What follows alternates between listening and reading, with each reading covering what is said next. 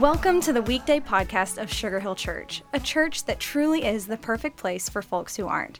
So, whether you're exercising, driving, meditating, or just hanging out with us today, thanks. Let's join Pastor Chuck Allen for an encouraging message. Thanks so much for that introduction. I'm really glad you guys have joined me on today's weekday podcast. Today, I want to talk about the difference in serving and demanding. I I think we've all lived the demanding life. I'm not sure we've all regularly served the serving life. I know I haven't. I have this ability, I think most of us do, that have that just creeps up within us and all of a sudden before you know it we're demanding of what we deserve and what our rights are. Jesus said in Matthew chapter 20, Whoever wants to be a leader among you must be your servant, and whoever wants to be first among you must become your slave. For even the Son of Man came not to be served, but to serve others and to give his life as a ransom for many.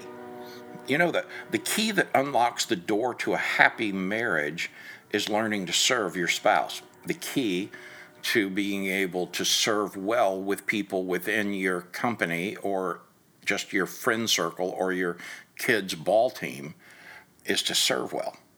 I mean, that key unlocks a door to great happiness. And I have to confess, though, that it took me a long time to discover the key.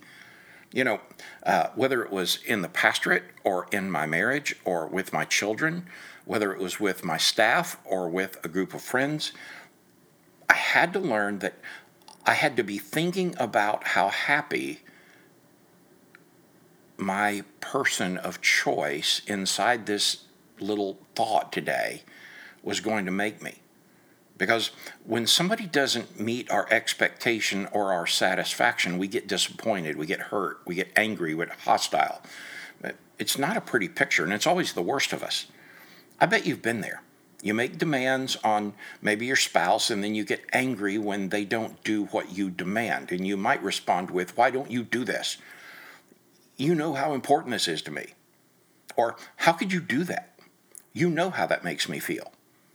And those kind of statements, you know, you try to manipulate the other person's behavior. Uh, we may not even do it consciously. Have you discovered that it just doesn't work, that people don't respond well to demands? Instead, take Jesus' words and try serving. Jesus told his disciples that anyone who wants to be a leader needs to first be a servant. And we should follow his example and serve others. Elisabeth Elliot once said, You'll know the kind of servant you are based on how you react when somebody treats you like one.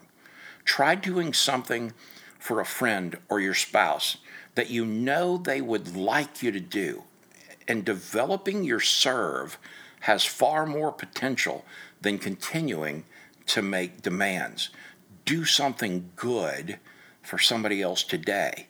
And let this be your prayer Jesus, thank you for your example of service.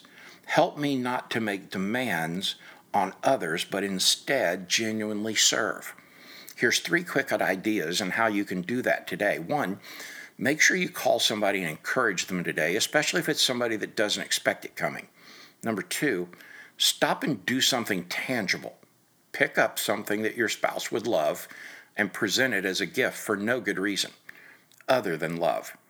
And third, reach out to a child, a grandchild, and just be an encouragement to them and love on them. Watch and see what happens when you choose to serve rather than demand. And when we do, Jesus is honored and our joy is fulfilled. God bless you. Have a great day. Thanks so much for joining us today for the weekday podcast. We would love to see you at Sugar Hill Church for one of our gatherings each Sunday at 9:30 and 11, and we are always streaming live at live.sugarhill.church. Again, thank you for joining us today. Please share these weekday podcasts with friends and family by tapping the share button. Have an awesome day.